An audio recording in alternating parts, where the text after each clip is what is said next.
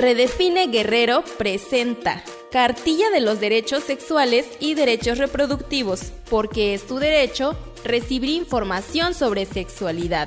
Aplícate y pasa la voz.